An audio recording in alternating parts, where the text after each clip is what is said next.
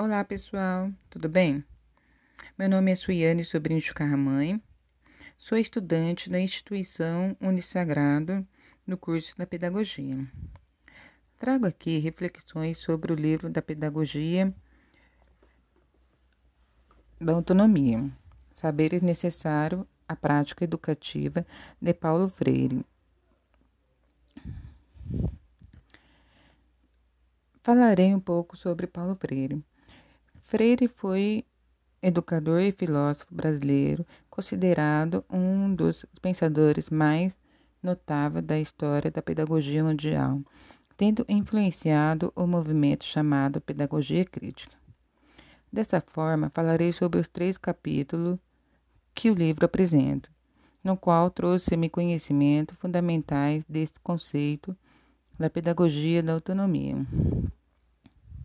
Portanto, a proposta que o livro apresenta, tendo como objetivo a conduta ética dos professores, defendendo uma pedagogia fundada na ética, no respeito, na dignidade e na autonomia do educando. Os fundamentos dessa pedagogia são os princípios da ética, do respeito à dignidade e do estímulo à autonomia dos estudantes, o que implica em uma profunda abertura à diversidade de saberes que todos já trazem de suas experiências pessoais e que se tornam o ponto de partida para troca, trocas educativas. A consciência de que o professor também aprende enquanto ensina e que não apenas pode, mas deve aprender com os alunos. Tudo isso são noções fundamentais para questionarmos a prática autoritária que atrapalham as relações educativas. A ética em sua atividade profissional, diante disso, coloca vários argumentos em prol de um ensino mais democrático entre educadores e educandos, tendo em vista que somos inacabados em constante aprendizado. Dessa forma, são conhecimentos essenciais não somente para os professores ou profissionais da educação, mas também para aqueles que buscam promover o aprendizado humanizado e baseado em colaboração. Destacando a importância do educador e sua metodologia, Paulo Freire aborda a questão da ética entre educador e educando. Em seu discurso sobre a prática de ensinar, Paulo Freire diz: Ensinar não é transferir conhecimento, é respeitar a autonomia e a identidade do educando. No entanto, Freire salienta que devemos respeitar opiniões, respeitar a essência do ser humano e não nos sentirmos soberano em sala de aula. Pois porque, desculpa, pois não é porque somos professores ou profissionais da área que sabemos tudo ou, dono, ou somos dono da verdade. Educar também é respeitar as diferenças.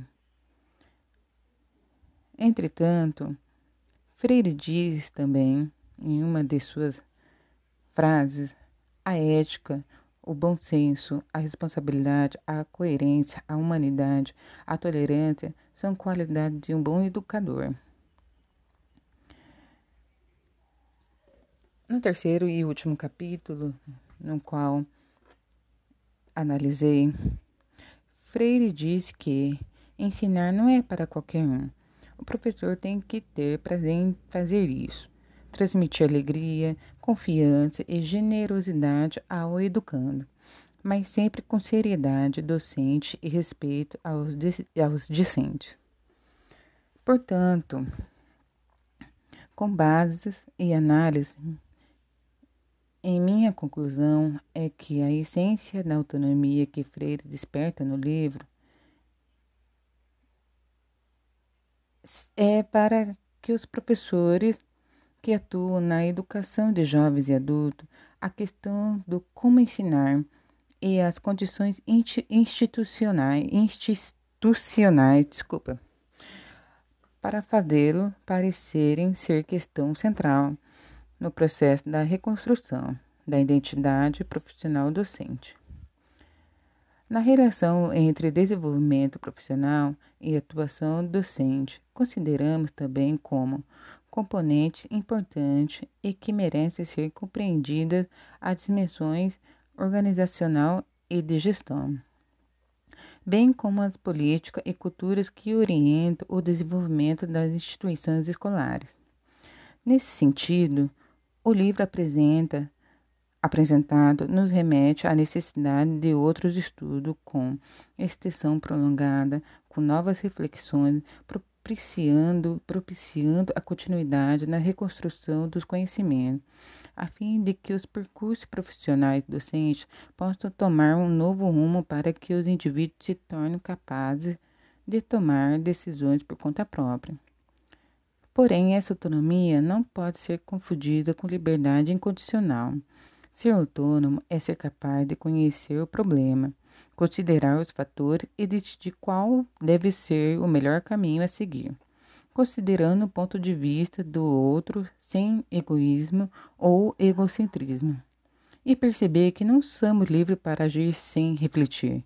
Por isso, as melhores formas de desenvolver, desenvolver essa autonomia é o trabalho cooperativo, a efetividade, e a reciprocidade.